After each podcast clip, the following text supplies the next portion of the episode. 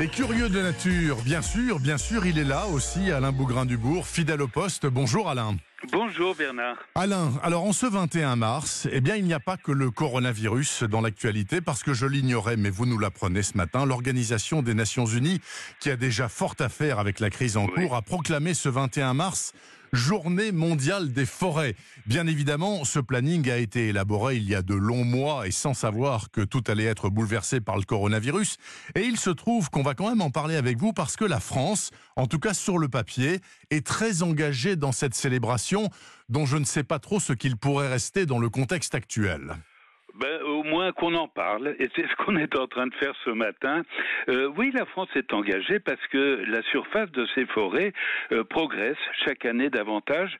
Elle atteint aujourd'hui près de 17 millions d'hectares, dont 67% sont des feuillus, euh, contrairement du reste aux idées reçues où on croit que les conifères sont majoritaires. Alors par ailleurs, elle génère quand même 350 000 emplois, abrite 11 000 kilomètres de sentiers de randonnée et pour être encore plus précis, sachez que la première région de France la plus boisée est la, Corse. Ah bon? Voilà la Corse, suivie par PACA, et on trouve en troisième position la Bourgogne-Franche-Comté.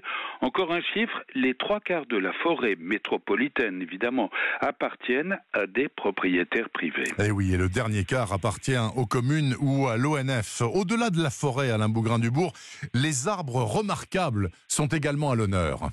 Oui, défendu par l'association remarquable qui s'appelle Arbre et qui préserve les arbres exceptionnels. Alors pour en savoir plus, je vous propose de rejoindre les corbières catalanes mmh. euh, qui conservent un genévrier de mille ans planté au cœur des vignes. Euh, quand je dis un arbre, il s'agit en fait de 96 arbres qui se sont soudés avec le temps pour n'en faire qu'un aux îles Marquises, un autre exemple formidable, une démarche comparable, c'est un bagnon qui accueillait autrefois des ossements humains avant de les envelopper de sa propre carcasse. Il aurait 600 ans aujourd'hui et s'est épaissi de 60 mètres de circonférence. Et puis dans un autre genre, à Cagnes-sur-Mer, le peintre Auguste Renoir s'était pris de passion pour des oliviers de quatre siècles euh, qu'il considérait comme, je le cite, des aristocrates et qu'il avait acheté pour les soustraire à la fabrication de rondes serviettes.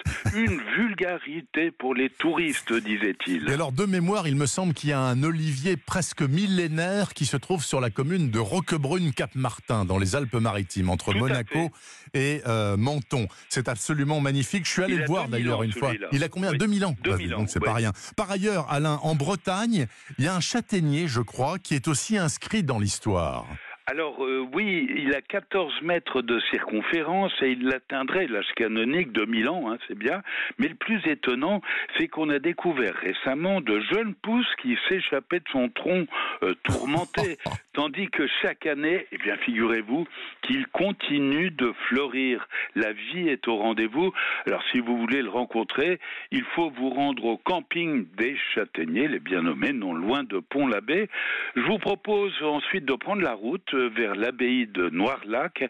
Dans le Cher, vous pourrez découvrir 29 tilleuls âgés de trois siècles et plantés en forme d'allée, certainement l'une des plus anciennes allées de France.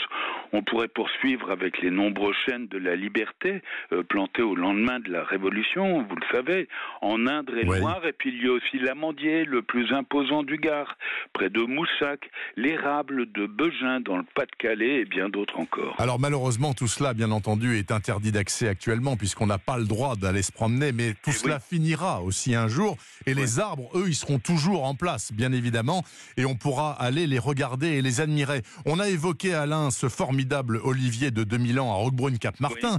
Mais lui, c'est un genou, en fait, parce que vous en avez trouvé un autre en Suède qui est beaucoup, beaucoup plus vieux. Alors, c'est pas un olivier, en l'occurrence. Alors, hein. on est au nord-ouest de Stockholm, euh, et c'est un épicéa qui dépasse, Bernard, les 9550 ans. Oh Mais j'ai mieux encore.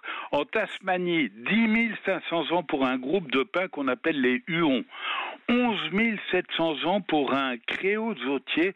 Euh, c'est une sorte de buisson désertique en Californie, toujours en Californie. 13 000 ans pour un chêne dont l'ensemble des repousses provient euh, d'une unique racine. En fait, tous ces arbres ont été plantés, vous vous rendez compte, avant la construction des pyramides d'Égypte.